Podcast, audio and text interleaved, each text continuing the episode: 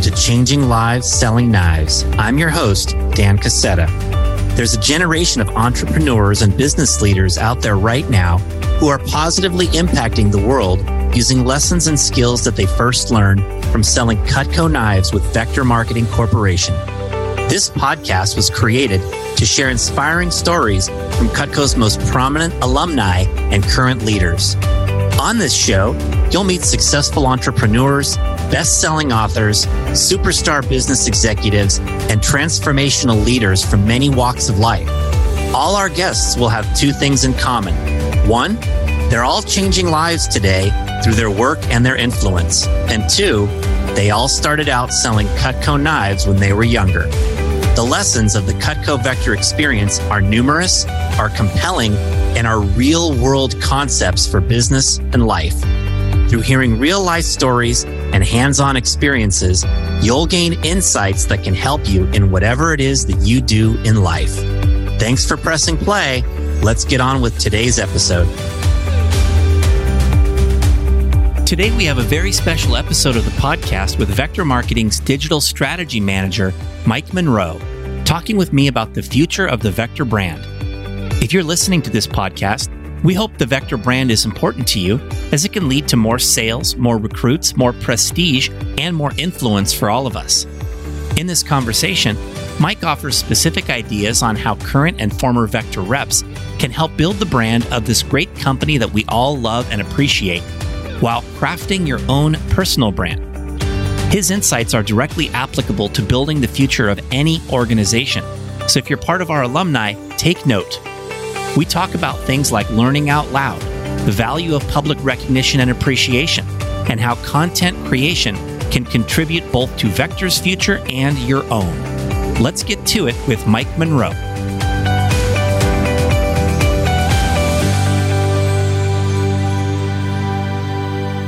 Welcome to the podcast, everybody. My guest today is Mike Monroe, and Mike is the digital strategy manager for Vector Marketing Corporation.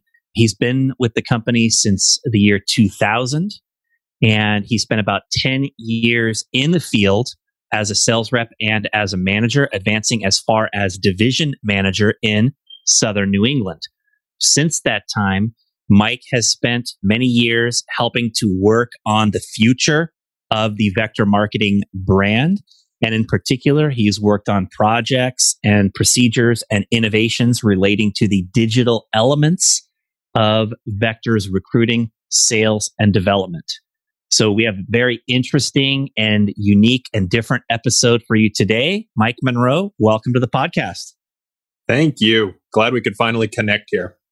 Yes, uh, this should be uh, a cool conversation that we have uh, that will be of great interest to people who are in the vector business. Mike, what first got you into this interest in Vector's brand and reputation? So, I mean, for many of us, our first exposure to Vector's brand at my age was when I told the first person about, you know, hey, I'm going to be selling knives. Mm-hmm.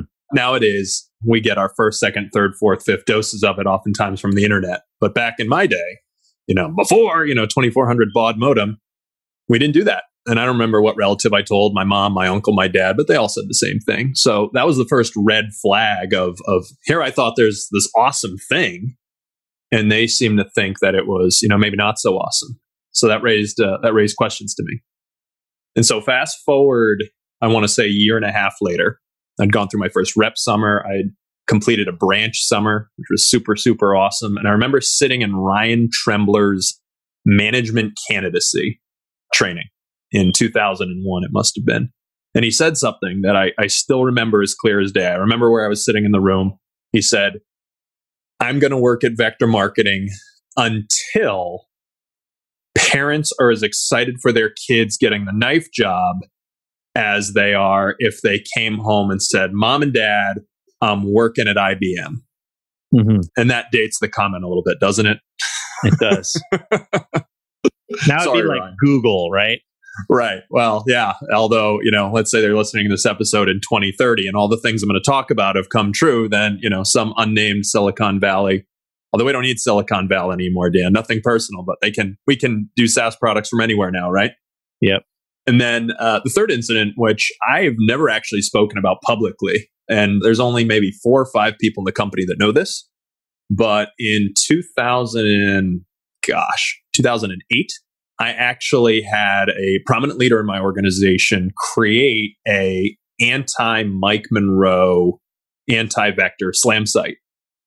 And so I had spent a, a vast majority of my career portraying myself as the good guy that you know all those things that you read or that you heard or, or, they're not true. We don't do that here. We don't do that in my organization. And i have no problem going into details about this if anybody ever wants to ask me about this. But but the general nature of these things is that they think you're the worst person ever and, and the worst thing ever. And then you know i'm feeling like none of what they say is true and i'm the victim. And, and usually it's something somewhere in the middle right? Someone's not usually 100% right the other person's 100% wrong and so ever since then, especially getting to the digital realm, which happened shortly afterwards, uh, reputation became a very, very, very integral thing for me. Hmm. That's powerful that you had that personal experience that uh, that really brought this to light for you as something that you were you were focused on. I mean, I mean, there's nothing like the school of experience, right? Or the school of natural consequences, as my friend and colleague Jake Kuhn says, right? But the thing was, I mean, it forced me to look at myself and realize that that you know I'm not infallible. There are things and errors and mistakes that I've made, and it's interesting because you always talk to leaders, and, and Dan, I think I've heard you say this as someone I put on a pedestal and revere very highly. You know, hey, what's the most important part of leadership? And the most seasoned ones in the room always say the same thing, right? They say integrity they say, you know, these big words that you hear as a as a 20 something year old and you're like, yeah, yeah, yeah, I get it. I get it. I got that. But sometimes, I mean, we judge people, we judge others by their behaviors, we judge ourselves by our intentions, right? And so sometimes we can't see through the rose colored glasses. Yeah, that's insightful. What is it that that creates reputation, that creates brand? Yeah, I think really two things. Uh, the obvious one, which we've talked about a lot internally in Vector and that our leadership's talked about for two decades now, is, and maybe your listeners haven't witnessed this, but I've been part of many conversations at many tables that start with the idea of experience equaling expectations. Mm-hmm. So if somebody has, you know, an expectation of how this thing is going to go, either as a rep, as a customer, as a, as a candidate, as a, uh, a manager, as a, as any number of things, right? And then those expectations are broken then then there's going to be a a really really like there's going to be a backlash there. And and what's the saying? The saying is a lie makes it 10 times around the planet before the truth has the time to put his pants on. And mm. so maybe it should be her pants because uh, uh, ladies are, are generally ladies are generally uh, better than some of us blockheads right? But i think the main point from that is as a leader in Vector, there really is a tension because we work with people that that in general don't know about Cutco or don't know about selling Cutco. And so what we do is we create expectation. We create belief. And in many cases, if we're talking about a sales manager role, we have to create belief because if I have no experience, I actually need and require somebody to believe in me. I mean, when I was 19 to 25 years old, I didn't believe my ability to do anything. I didn't believe in my ability to be a branch, a division manager. I'm 39 now, and I can tell you a list of things that that you know I don't believe in myself in, and and there's nothing like you know my wife saying, "Yeah, you you can do it," you know, go for it, Mike. And so there's this tension between believing in somebody, but also this space of of, of realism and realizing that that life isn't fluffy. We don't all get to live our expectations perfectly. So I think that's I think that's number one: experience and expectations. And the second thing is simply uh, transparency and truth. And so on my whiteboard that I look at in my office every day, I have a quote that I absolutely love. And the quote is To be influential, we must be believable. In order to be believable, we must be credible. And in order to be credible, we need to tell the truth. And the truth isn't always super convenient in our world and our business because truth is sales isn't for everybody. The truth is not every human being on the planet can afford Cutco. Truth is not everybody hits their goals. And The other truth is, as human beings, we're also wired to feel shame. And so if I have a leader above me whom I respect, whom I like, whom I admire, who's poured into me, she's spoken life into me, and then I don't do what I said I'm going to do, it's very easy for that relationship to break and for even me to go silent. And in that space, that is not a, a soil that's going to blossom into incredible reputation because there's, I mean, again, shame and sourness there. And the other thing, and the truth is this out of the hundreds of thousands of leadership interactions, so colleague to colleague, or sales rep to customer, or even manager to sales rep, or manager to manager, or upper manager. I mean, reality is, again, we're all human and people make mistakes. You know, I make mistakes. And if we're not in a space of, of radical forgiveness all the time, which is kind of impossible in our society that we live in now, I mean, Dan, you don't have to get into specifics with me, but do you ever remember a time where you've said something or done something in a position of leadership and thought, you know, ooh, I wish I could have had that one back? Uh, of course. Yeah, of course. And people don't judge us by our intentions. They judge us, they judge us by our behaviors. And by the way, for me, that's any time I've ever sworn in public. I've been fighting with my language for as long as I've been alive, right? And I'll always remember what my friend Wes Frank says. Uh, he says, not swearing never offends anybody, which of course is, of course is true. But reputation is created in those, I almost said those frickin' moments, right? Those F, you know, that would have been, that would have been a, a hypocritical and ironical, right? Reputation is created in those moments. So in that regards, reputation is very reactive. It is a it's a lagging metric. It reacts to something and then it perpetuates as as either good or bad. And so if we want to create better reputations in the future, then what we really need to do is create better outcomes in the present. Hmm. Good insight right there. If we want to create better reputation in the future, we need to create better outcomes in the present. Um, I also feel like Mike that this uh, this idea of experience meeting expectations, a big part of it is also how we promote what the expectations should be. I think that vector managers are great promoters. And if you're so excited about what you're promoting that you make it out to be that like everybody has a 10k fast start or everybody you know wins you know this certain award, everybody succeeds, that is setting us up for failure. I used to have a maxim I would teach in my leadership academy, which was the that realism sets the stage for retention. Mm. When you're very real with your people about not just what the opportunity is, but what the challenges are to be able to reach that opportunity, then when people experience small challenges or small failures or struggles along the way, rather than go, oh, you know, he didn't tell me it was going to be this hard, it's more like, oh, yeah, you know, my manager did mention that this was going to happen. And so I think that that's a part of shaping this is providing a very real portrayal of what the opportunity is and sometimes how hard it is to be able to achieve success. I think that's so good. And let's also, you know, throw in the variable of the fallibility of humanity. And and what I mean by that is as a vector manager, I can look somebody in the eye and say, you can do it. And I can believe that 100%. But the person on the receiving end of that conversation, since communication is largely receiver based, will hear, you will do it or you must do it. And, and the interpretation of that now, if this it does not happen, I mean, the mature individual is able to self audit themselves and, and say, well, why didn't this happen? And, and appropriately dissect and, and perform an autopsy on the, on the lack of outcome, right? But we also know that most people, including myself, aren't mature. Unlike my 18 year old self, who was super mature, never made mistakes, and did this all the time with no emotion, appreciate that as total sarcasm.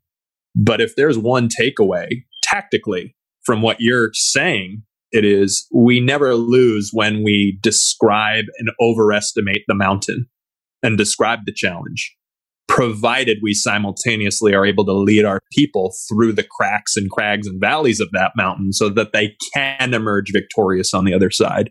Not always an easy thing to do. Yes. Exactly. That is the essence of what I think is important when promoting opportunity in Vector is that we help people realize the challenge that faces them. And we don't sugarcoat that, but we also show a confidence that, hey, I've been, I've climbed this mountain and I'm the one here helping you figure out how to do it. So we're going to do this. It's like having an expert Sherpa guide, you know, to lead you, uh, uh you know, uh, up into the Himalayas. Like they know they can do it, right? But you're also understanding that uh, it's not going to be easy uh, to be able to get there. And you're and you as the sales rep are relishing that challenge. You're, that challenge. You're looking forward to that challenge, and it's something that you're and the truly. The truly confident Sherpa is very willing to pull up the pant leg and show them their scars and show them where they got hurt. And, and that goes back to trust, where we create radical trust in transparency of our own fallibilities. We're building our brand our favorite characters in any movie or TV show. And that's what we are, by the way, when we post on social media or create content or have a podcast or a blog or any one of these things, we essentially become a media character. And, and our favorite characters are not the ones that are perfect. We enjoy the Denzel Washingtons that are able to go into a room and, and, and knock out everybody and kill everybody. But our favorite characters are the ones that are flawed in some way, aspirational, but flawed, and working through their story to figure it out to grow, learning out loud, and, and having that revelation. Humility, ironically, creates greater reputation than infallibility. Oh, that, that was another great insight that humility creates greater reputation than infallibility. And, and on that note, um, I think the way that a sales rep or a manager handles a mistake or a problem is a huge part in creating reputation because the way we handle a mistake reveals an insight into our character, right? Do we own it? Do we apologize? And do we make it right? You know, one of the uh, one of my favorite quotes that's come out of any of these episodes came from an interview I had with Chelsea Rodriguez, where she was just talking about customer service, and she said, "You know, I, I can't promise that I, everything is always going to go right, but what I can promise is that if there's a, ever a mistake or a problem, I will be there working with the customer until it is right. Mm, and she's so I thought good, man. that was compelling and that was important. And that that's how any manager should view working with their sales reps as well. Right. I can remember back in the, you know, the old days when things weren't as streamlined as automated as they as they were I can remember, for example, forgetting to order a rep's fast start prizes. Mm-hmm. You know, and they come to you two weeks later and are like, "Hey, I never got my stuff," and and then rather than making excuses and saying, "Oh, I don't know what happened," you know, uh, let me let me see if I can, you know, get this done, right? Just to own it and to say, "Oh, you know what? I look back at my records; it wasn't ordered. I must have forgotten. It's my fault. Mm-hmm. I apologize. Let me get this ordered today let me pay for express shipping to get it to you quickly. And here, let me loan you these three or four items for a few days that I have that you can at least use to help you. right? Like that, that owning the mistake, apologizing and making it as, you know, as good as you can was always an important philosophy that I wanted to abide by. And I think that really applies to, to either sales reps or managers right now. And marriage, right? I mean, there's nothing better to be than a great apologizer and a great forgiver if you're going to get married. yeah, it's true. So, Mike, if I'm a sales rep or a manager in Vector, a, a CSP, even, how important should the brand be to me? Well, I mean, the obvious answer that you'd love to hear is, oh, it should be so important, right? But you know, I don't want to be cliche. Reality is that, that maybe it isn't the most important thing. And maybe it shouldn't be the most important thing. I think the most important thing that should be, and that Vector has always made the most important thing is, is trying to do right by people. Yeah. Go back to something you mentioned earlier about mm-hmm. reputation being reactive. Why is it reactive or why does it have to be reactive? It's interesting, isn't it? that it's how you are esteemed being the idea of lagging behind reality. And, and, and one of the things that anybody who listens to this show or has been part of the business knows is that we are in a constant state of wanting to make the business better and better and better and better. And so I remember for five to eight years after we abolished sample deposits, not sample kit charges, but sample deposits. And we had free loaner program. People still online were talking about how you had to buy the knives. And, and it took, I mean, it took a half decade to, to iron that out. I mean, my department and my team are the people that deal with the most ridiculous of rumors, right?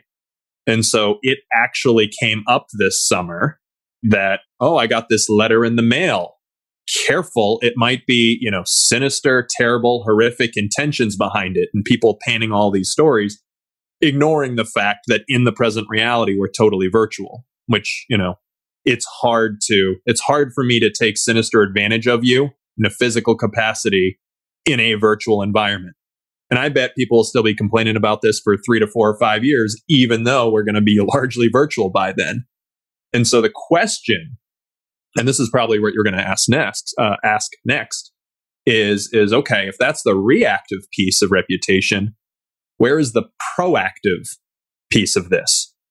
How do we right. get ahead of this, right? Because that's yeah. really what we want to do, right? Yeah, for sure. Let's get into that because I think that that you know this uh, the opposite of reactive is proactive, and it just makes sense that we uh, uh you know are engaging a lot more in that side than we are now. Mm-hmm. And I think this, our decision right now, we're at a very interesting crux. And Dan, you've led the way. And, and I'm going to come back to this and ask you several questions because I want to learn from you on this too. And, and our opportunity right now is to do some things that are going to allow us to influence the narrative of our collective brand story better than we ever have before. And, and here's what I mean. You got to think of reputation on three different levels. So we talked about experience. Experience happens at the bottom level. It's the smallest number of people because really the experience happens only with the customer that bought Cutco or the person that decided to try selling knives. It's a small number. Then you have the middle level. I mean, if you're talking about this in a marketing term, using colloquial terms, you'd call this MOFU, right? Middle of the funnel. Now, this is a bigger number because it's the people that are considering your offer. Now, this is still a lagging metric and reactive. And this goes to exactly what you were saying earlier, Dan. It's all about how you present your offer. It's all about how you create and craft, you know, this is reality and these are the challenges. Now, when it comes to the highest level, the proactive reputation, the one that is going to dictate how people at least perceive us before we give them a concrete first impression. This right here is uh, the very top of the funnel, and I'm going to call this the level of impressions. This is where reputation management happens. And, and if you go back to the reactive lagging piece of this, where someone has an experience, oftentimes what they do is they talk about it, of course. Again, 10 times more if it was negative than positive but those words go up to the top of the funnel. And so now somebody gets an offer for a presentation. Somebody meets us at a home show. Oh, I heard about Cutco. Aren't those those, you know, those knives that XYZ? Or, oh, those are the knives that XYZ. Or, oh, that knife job, is that the is that the thing where you have to? Or, oh my gosh, you know, my older brother did this. I get to, you know, that type of situation. Mm-hmm. And uh, so the way I want to define this, it, it's very, very hard to put metrics on a on a reputational number. Meaning, meaning how do you actually monetize or how do you actually create ROI from branding? Which is one of the reasons, by the way, why many companies don't invest in it because it's easy to measure my transactional business, right? I throw this amount of money at marketing or advertising or sales, and I get back this. As long as the money I'm spending is smaller than the money I'm making, then we're just going to keep doing that thing. But as a lagging metric, you don't always have that assurance of ROI or ROE, return on effort. no one said, Hey, Dan Cassetta, go start a podcast and 170 episodes in, you know, it's going to be good for the company. You had no assurances when you said, Yes, I'm going to be a brand builder. Right. And so I'm going to define this level of impressions as anything that somebody can hear, see, watch, catch, talk about quickly. I mean, these impressions that hold the power to influence our future reputation, they're typically short. It might be, by the way, a headline, a post, a story, uh, a brief video, and we can manufacture impressions. We can make them. I mean, the obvious one, which we do all the time, is sharing good news about our company, right? Hey, we won this award, we won that award, we got featured here. This is super cool.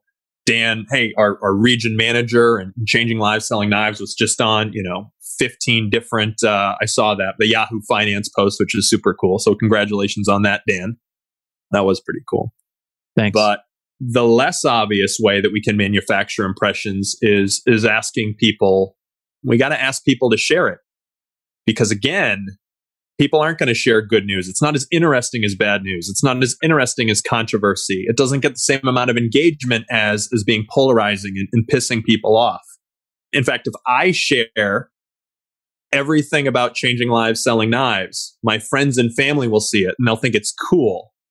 But my friends and family aren't the top of the funnel. My friends and family aren't the prospective vector reps. I want 17, 18, 19 year olds to see this. And actually, I would say I want 12, 13, 14, 15 year olds to listen to this stuff. Don't you wish I could have Hal Elrod and John Ruhlin's influence when, when you were 14 years old? Heck yeah. I mean, to think about the world a certain way. And so that's the one of the challenging parts about making content is it's not just about creating it, it's about the distribution to get it in front of the audience that needs to hear it. And in fact, I bet you could hold court on this because at 170 episodes, you probably know a lot more about distribution than you know at, at you know episode four, right? Sure. Yeah, of course. And so what I'm going to uh, posit to people as we try to push and drive for the right impressions is I'm going to encourage people, anybody listening to this, anybody that wants to be, and I hate saying part of the solution, uh, because that implies that if you're not doing this, you're part of the problem. No, I don't think you're part of the problem, but I think that our opportunity collectively is to evolve our core skill sets, much in the same way that virtualization has forced us to become better at certain things and transfer our skills in a certain way. This is a new acumen that we need to develop. And, and what it is, is it is making nuanced content. So I'm going to use the word nuanced content, A, because I don't want to get too marketing dorky, and B, because it is, it's got some, it's got, well, it's got nuance to it. Let me use this podcast as an example. Where would you say the vast majority of your listeners fall? Would you say that they uh, exist at the impression level of they're hearing about vector for the first time before they before they ever get a letter in the mail or their friend recommends them to the job? Or would you say the vast majority of listeners are more towards the bottom of the process where they've already had experiences with vector? Yeah it's the bottom. Of course. And i would have guessed that. I didn't know the answer. And i want to point out that that has a tremendous amount of value because now this podcast becomes part of their collective experience.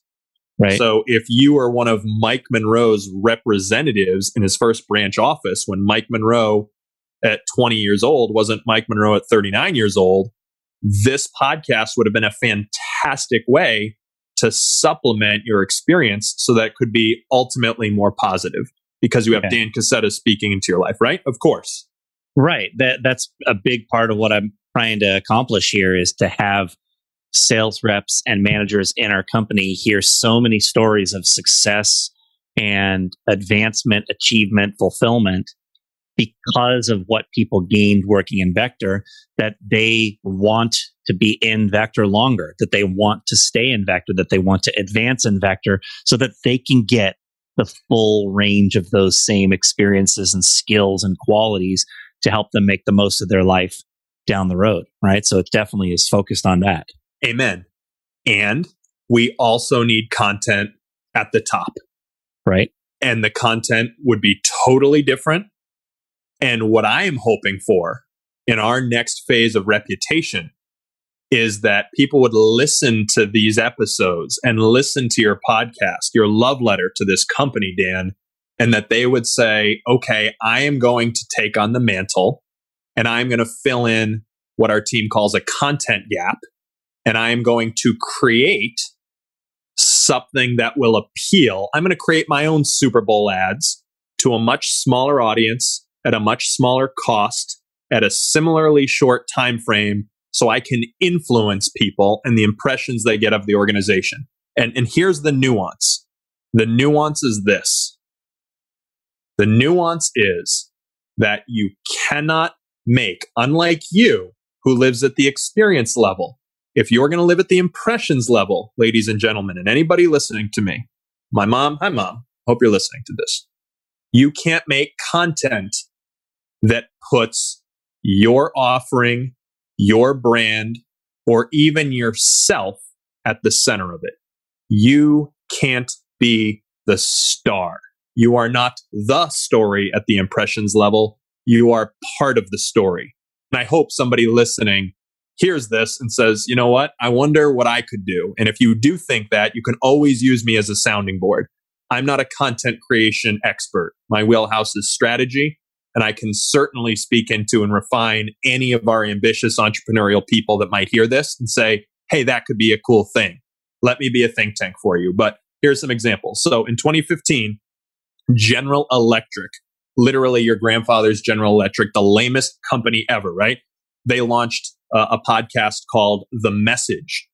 And the message wasn't, you know, the message of GE and how great GE was. The message was a, a sci fi adventure story about decoding alien messages from the past. And what was so cool about what they did is it wasn't like they were overly promoting their brand. It wasn't like they decoded the alien message with, with only GE technology. They mentioned it lightly in the story, they they placed it as part of the ad stack, but uh, it wasn't a, a mecca to all things GE. Here's another example: LinkedIn. Was it 2018 or 2019? I don't remember, but in 20 something, LinkedIn launched a podcast called Hello Monday, and and what it was was not about you know oh this is how you get ahead in careers and using LinkedIn. Hello Monday was all about the lifestyle of career driven professionals. So they had Elizabeth Gilbert, incredible episode. She did Eat, Pray, Love, and she talked about a career versus a calling and, and the difference of the lifestyle of it. Again, nothing to do with LinkedIn. So I feel like the the alumni episodes of this podcast are certainly a big part of what you're describing. Like uh, the alumni episodes of this podcast, were they to reach people outside of Vector, which I think a lot of them do. They reach the network of the person who I had as the guest. Mm-hmm, mm-hmm. Right. And so if the person I had as the guest, you know, is an employee at XYZ big company, the episodes reach their colleagues, their friends, their network. And These those people, people want their kids selling knives, right? Right. Because they These, hear the story of. Exactly. These people have nothing to do with Vector now, but they're hearing about the impact of Vector and Cutco on, you know, young people. So the alumni episodes of the podcast, I think, are one of this podcast are one way that we can do what you're describing. If more people can get involved with sharing, promoting, you know, etc. But what can the average vector manager or you know vector rep do to contribute in this area of nuanced content? Here are some things that I would recommend to anybody. Dan, I don't know about you, but it drives me nuts. Maybe this is a personal thing. Maybe I'm not, I'm, I'm preaching perspectives and then I'm not, you know, uh, empathizing with the other sides, but it drives me nuts when people go out there and b- successful vector people build their brand and they intentionally have an absence of, of putting vector, the vector logo, their vector stamp on, on any of their work they're doing, almost like they're hiding it or ashamed of it.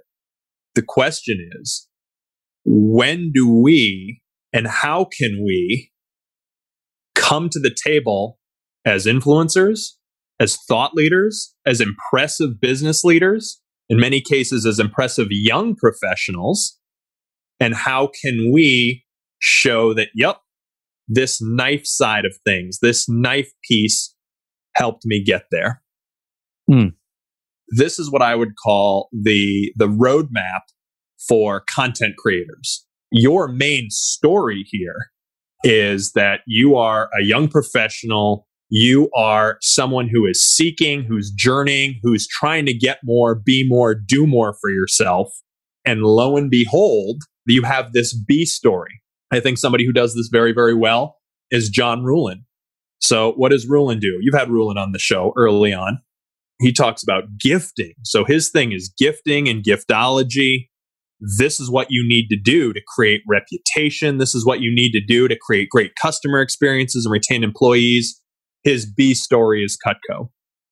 I mean, it's not a secret that John, which by the way is the perfect match because it's the perfect gift, but it's it's not a secret why John is the number one rep of all time. And so, how do you find your A story? How do you find your B story? Here's how. So, if anybody's actually still listening to me drone on here and they're taking notes, this is the stuff you should write down. First thing I wrote down is position. Position. So, I would want somebody who's about to launch content to clarify their message with a worldview statement. Like a statement of my worldview. And and the way I when I worked through this with my team corporately, the question I asked was, to what question are you the best answer? What are you the best answer to? What are your most important nouns? You know, if you're to go on my LinkedIn, you'd see, you know, Christian, father, husband, you'd see my nouns. But but when we did this exercise corporately with Vector, you know, what are we the best answer to?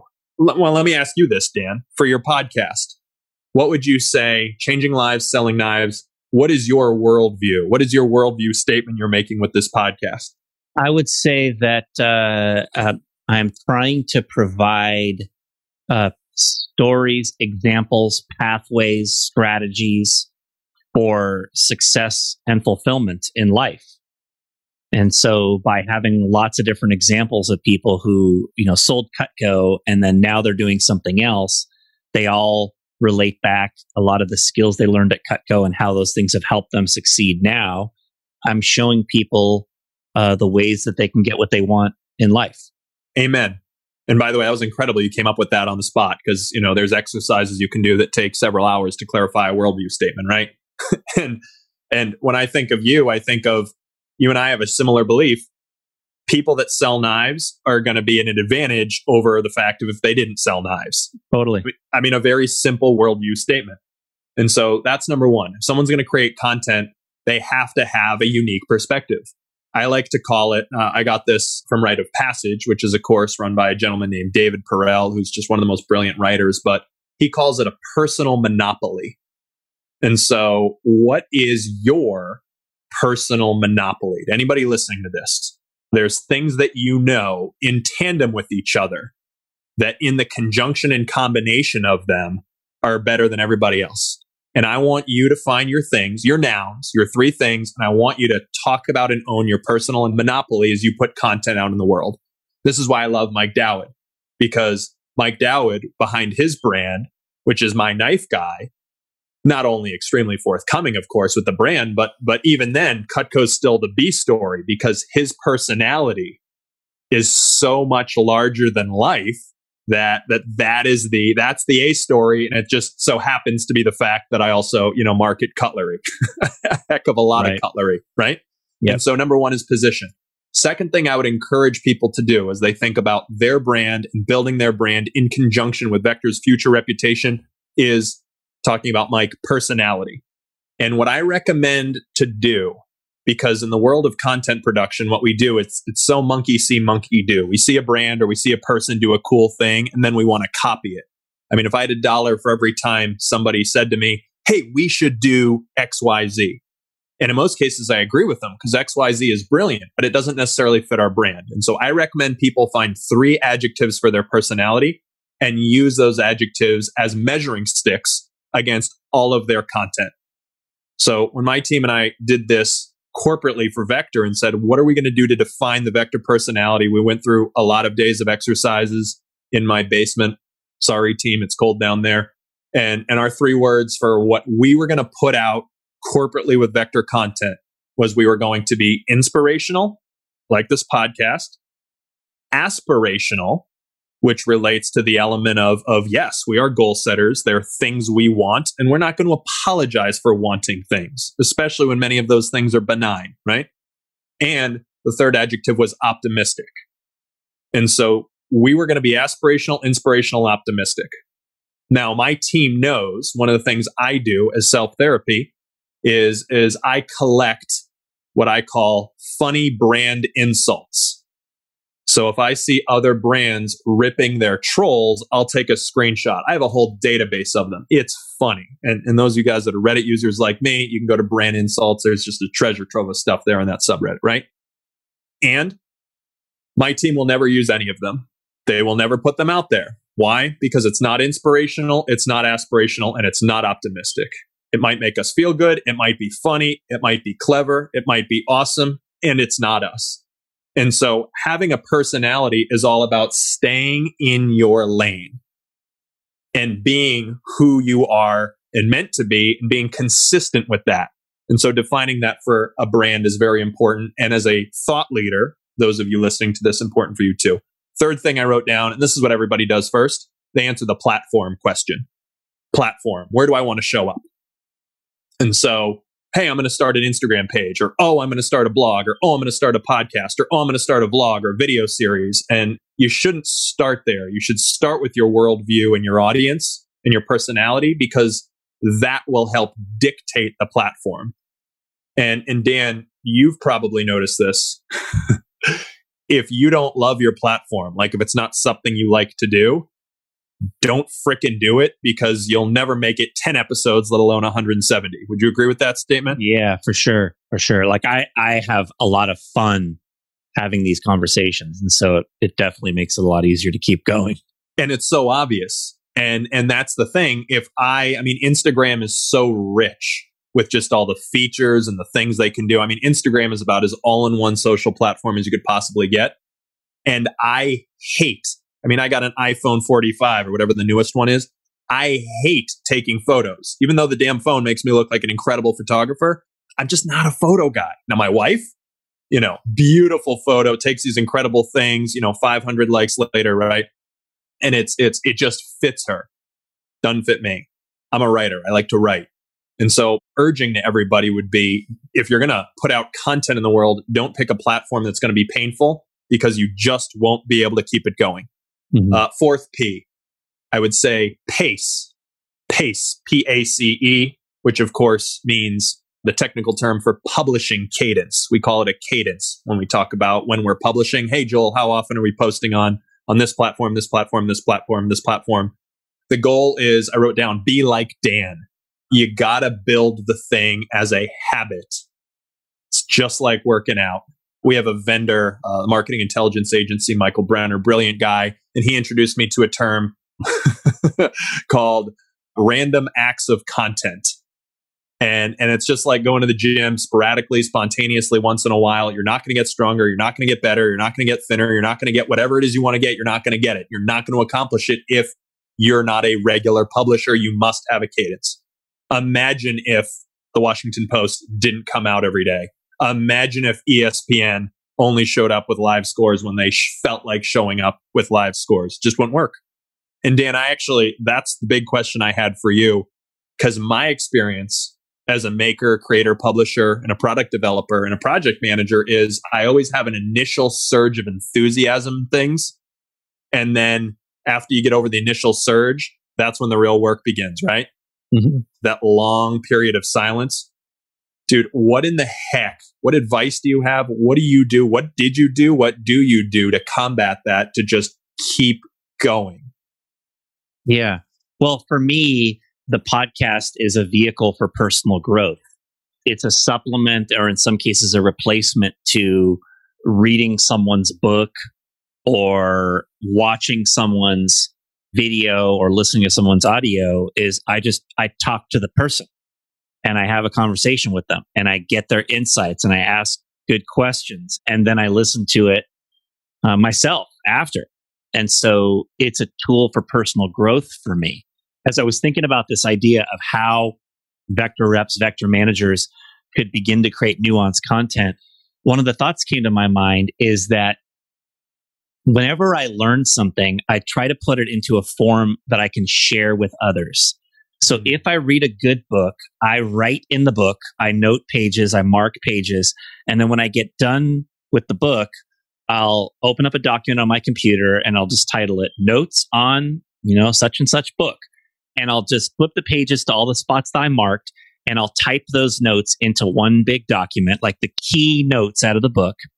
And then I'll figure out what's my next opportunity to share this with other people. In the old days when I was running a vector office, it would be my key staff meetings.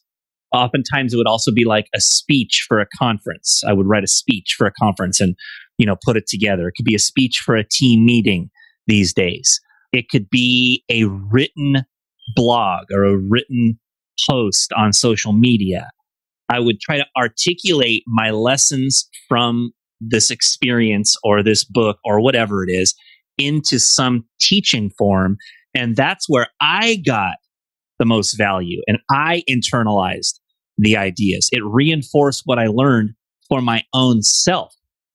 So as I think about a vector rep, you know, and you're at your team meeting this week and your manager shares this like 15 minutes of like brilliant insight that you take a bunch of notes on, turn that into a social media post where right it's the bigger story is that it's vector and you were at a meeting but that's that just is one that's sentence. the b story that's the right? b story right that's one sentence in the in the the post but the the main focus of the post is hey here's these three ideas i learned that i wanted to share with you that i thought could be helpful and you're sharing them with your network that to me is one way that uh, you know a lot of people in vector can begin to to produce this sort of nuanced content that you've described? Dude you're dead on. And the technical term for what you're describing uh, that i heard taught by gurus and experts right? I hate that term. Hate it. It's just the idea of learn out loud. Learn out loud. And the reason we don't do it and i'm not blaming any of my my beloved community here and the reason i you know grapple with this and the reason 29 year old me didn't do this is because of this because as a leader i thought i was supposed to have all of the answers and so i would read a book and i would regurgitate the book and i would reiterate the book out loud and maybe i'd occasionally give credit to people or mention somebody or maybe i wouldn't Maybe I would just change words here and there because I wanted to be the guru. And that's the challenge of our business. Challenge of our business is that sales is an ego business. Tom Cannon's been saying that for three decades, and he's right. He's 100% right because we have to have self confidence and we have to have self belief in order to be that person that can go out there and make sales or build a team and lead a team. And in the aspect of this great world beating thought leader, confident person, in order to do what you're describing, I need to have this abject humility. And so there's the tension. The tension is that we need to simultaneously be both incredibly competent and confident and incredibly vulnerable and right. and willing to say, "Hey, I heard this. I heard this from Dan. I should start doing this. This is really cool. Let me share this. And, and Dan, I'm sure you'd agree with this because you've heard a lot of speeches, but a lot of teachers are preachers. And we are not going to preach our way to a more desirable reputation. Mm-hmm. We are not going to, we are not, preaching does not earn us or garner us influence. Humility, vulnerability, those are the things that make influence possible. And influence is the gateway to all the impressions we would ever want. Yeah. To be able to do exactly what you just said. Yeah. I mean, somebody could certainly present ideas from the context of, hey, what do you guys think of these concepts?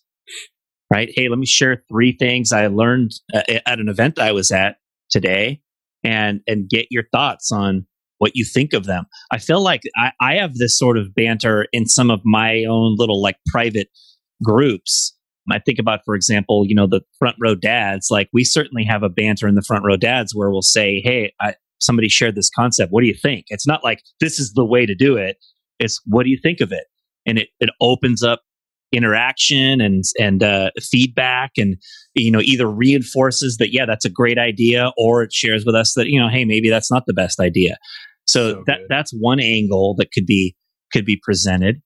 Um, so good. I'm just trying to think of you know examples I see of this, and I, I uh, the person that comes into my mind is Austin Oberbillig.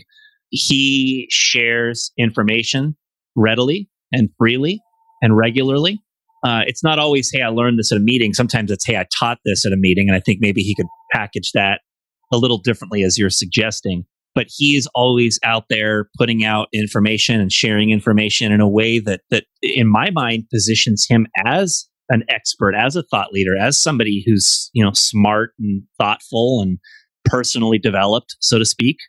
Totally. Um, and so it, it's helping him for sure but also, you know, he's sharing stuff he's learning in the context of the vector business. So it's helping us as well. And if I feel like if we could create a hundred Austin Oberbilligs out there sharing information with the world, that it could be very valuable. I totally agree. And Trent Booth has taught this for years, right? Where it's the concept of here's what happened. Now write what I felt about it. Mm-hmm. And my favorite part of Austin's posts, who I've loved reading his writing for years, right? My favorite part is not necessarily the reiteration of the thought leader, the quote of the guru. My favorite part is when he gives his take on it. That's the part that's valuable and speaks to me because I'm not connected to uh, thought leader and guru expert. I'm connected to Austin. And so his words, his vulnerable words, his honest words weigh very, very heavily. And if we had that going on tens of thousands of times, hundreds of thousands of times, I mean, it would be pretty amazing. Yeah. Dan, I don't want to lose something you said that was so, so, so powerful. You said you use this podcast as a personal growth outlet. I would encourage everybody to have that same perspective if they choose to go down the road of being a content creator in whatever capacity. It comes to mind what uh, quote Mark Twain said. Great Mark Twain. He said, uh, somebody asked him after Huckleberry Finn was written, before it was released, there was this rumor and speculation that the book was going to suck, it was going to flop. It took on, you know, stigmas of the South and so forth. And, and he publicly went on record in an interview, probably much like this, right? He got on a podcast, Mark Twain did. He said, Well, you know what about the book? I will like it whether anybody else does or not. And when you take that type of attitude, when you do it, when I do it, it becomes our own vehicle, and that enthusiasm and passion can't help but be infectious, right? Right. Yes, Man. indeed. So, um, posi- position is you know your statement of worldview. What are you about? Personality is your adjectives that describe your three adjectives that describe how you want what you're offering to be to be received or viewed. And then platform right is uh, deciding you know how are you going to get stuff out there i think the most simple thing people can be doing right now is just whatever social media you hang out on making a note to, you know, hey, at least once a day or at least once a week or whatever. Well, fourth was pace, right? Um, yep. Platform and pace, deciding at what interval am I going to make a post and just making a post that you feel adds some value. Right. That, that's the most simple way that people can do this. And I would really recommend to people if you're making posts on social media that you put them into a document on your computer so you have a record of everything all in one spot yes uh, that you can that you can package up later yes um, one of my favorite writers in the world is a woman named dushka zapata mm. and she became uh, one of the top writers in the world on quora which is a question answering site where she would just answer you know questions about life and about people and about anything and she gets up every day very very very early and she writes every single day. And um, she saves about, them. And she saves them. And, and, she, and she saves all of it. And and and then she realized like she had enough content for a book. So she just all she has is these one or two page essays that are basically social media posts. And she put them all into a book back in 2014, and that was her first book. And then six or eight months later, she had a whole bunch more content and made her second book. And you know, now she's nine or ten books released, all of which are one or two page essays about some aspect of life. And I just think it's such a cool thing that she has done. And most of her stuff is really thought provoking and very cool to. And to you know what's funny? You know what's funny is that digital footprint that she's created for herself, which is now an online and an offline digital footprint, is going to do more for her next five career paths and five career lives than any resume would. Right. Because this, like, don't tell me what you did, show me what you did. The last P would be product, which is everything we've been talking about, which is what are you putting out there? You're talking about learning out loud. I love that. We talk about appreciation and loving on people. I love that. You talk about what you just described is doing a little bit of work that can turn into a big piece of work. We call it repurposing content in our world. It's so, so true. And I think the yardstick, and I'll, I'll end with this I think the yardstick that people can really ask themselves, because most of the content you put out when you first start in any level is probably going to suck. I mean, Dan, yeah, I get that you're natural and you've been training for 20 years as a communicator, so you could start a podcast that was like locked down on day one. But I bet you listen to your initial episodes versus now, and I bet it's night and day, right? There's a difference. There's a difference. And so one of my creative mentors, a guy named Charles Orlando, who, who built a Facebook page of 1.5 million people without spending any money purely on organic reach in an era where organic reach doesn't happen on Facebook. He told me, Mike, here's what you got to do you got to write through the suck. You got to put in your 10,000 hours. You're going to make stuff. No one's going to read it. It's going to suck. It's going to be horrible. My first three books didn't get read. Who cares? Make stuff anyway. And when you have a why, like you're describing, Dan, which is the quest for personal growth, when you have a why, which is what I'm talking about, which is the B story and the greater enhancement of our reputation as a company and as a brand, which makes more success for all of us, by the way. Every single one of us benefits from your creative efforts. And you benefit financially as new opportunities arise. And who knows, you know, maybe you build a, a, an empire like Mike Abramowitz, where you have just so many exciting things because you have this gorgeous convergence of who I am personally, professionally, and and I'm so clear on my mission and worldview to help others. I mean, you just can't help but succeed, right? Exactly. Awesome stuff, Mike. Hey, man, as you look uh, into the future, what are you most excited about? First off, I'm excited anybody who made it to this part of the episode still listening. You're officially my new best friend. That Monroe guy just talks and talks and talks. Gosh. I am most excited about this. I'm excited about what Ryan Trembler said, which is someday, because of podcasts like this, which in five years, by the way, right now it's a, a podcast and a piece of content that I would define as the greatest content effort that has ever happened in Vector, right? One of the greatest things yet.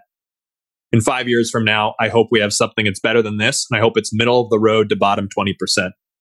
That's not an insult to you. It's not an insult to the podcast. That's a aspirational call to action for the evolution of our company as thought leaders and content creators to be able to say, we can impact the inside world and we can communicate it to the outside world in a way that, yes, when parents tell their or when kids tell their parents, I'm going to be selling knives, they say, nice job.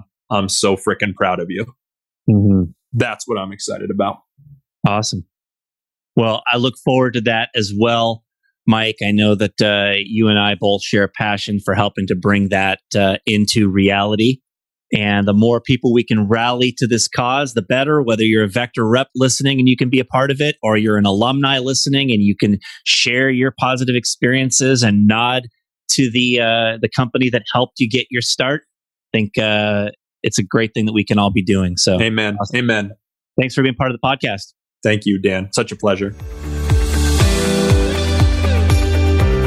Mike Monroe, everybody, I really want to underscore why the Vector and Cutco brand should matter to anyone who's listening. If you're a Cutco rep, you certainly want to have people have a positive association with the Cutco product that will help you with your sales.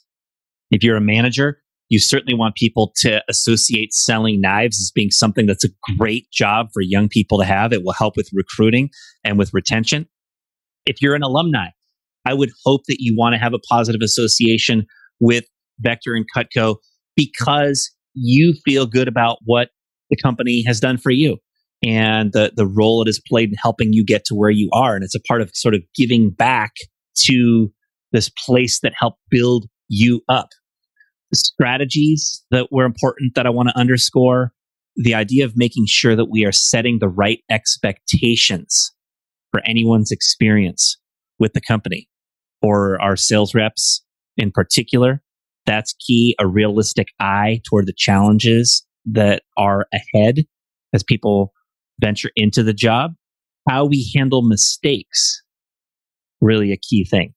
owning it, apologizing, making it right. Also, how we handle any negativity that we face. Sometimes it's that negative person at an event that says something negative, or it's a troll on a post, and people are watching how we handle that. You got to leave your ego out. You got to avoid trying to belittle the person, and you just got to be very matter of fact, presenting what you know to be true about us and about the opportunity here. That's key.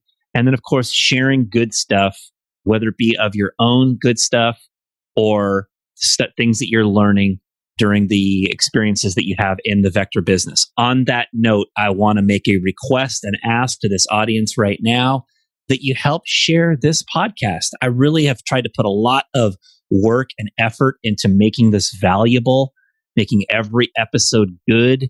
And if you feel like you get good value from a particular episode, make a post about it, share two, three lessons you learned from it, and put it out there to your audience. Share the posts of people you know, particular of the episodes of people you know within your region, spread it around within your region, get people listening so that they can hear the stories of those people who they're going to meet at future events or they're going to be around or hear from, you know, at uh, Zoom conferences and things like that that's the one thing I ask. It's sort of the fee for the podcast is that you share it with other people.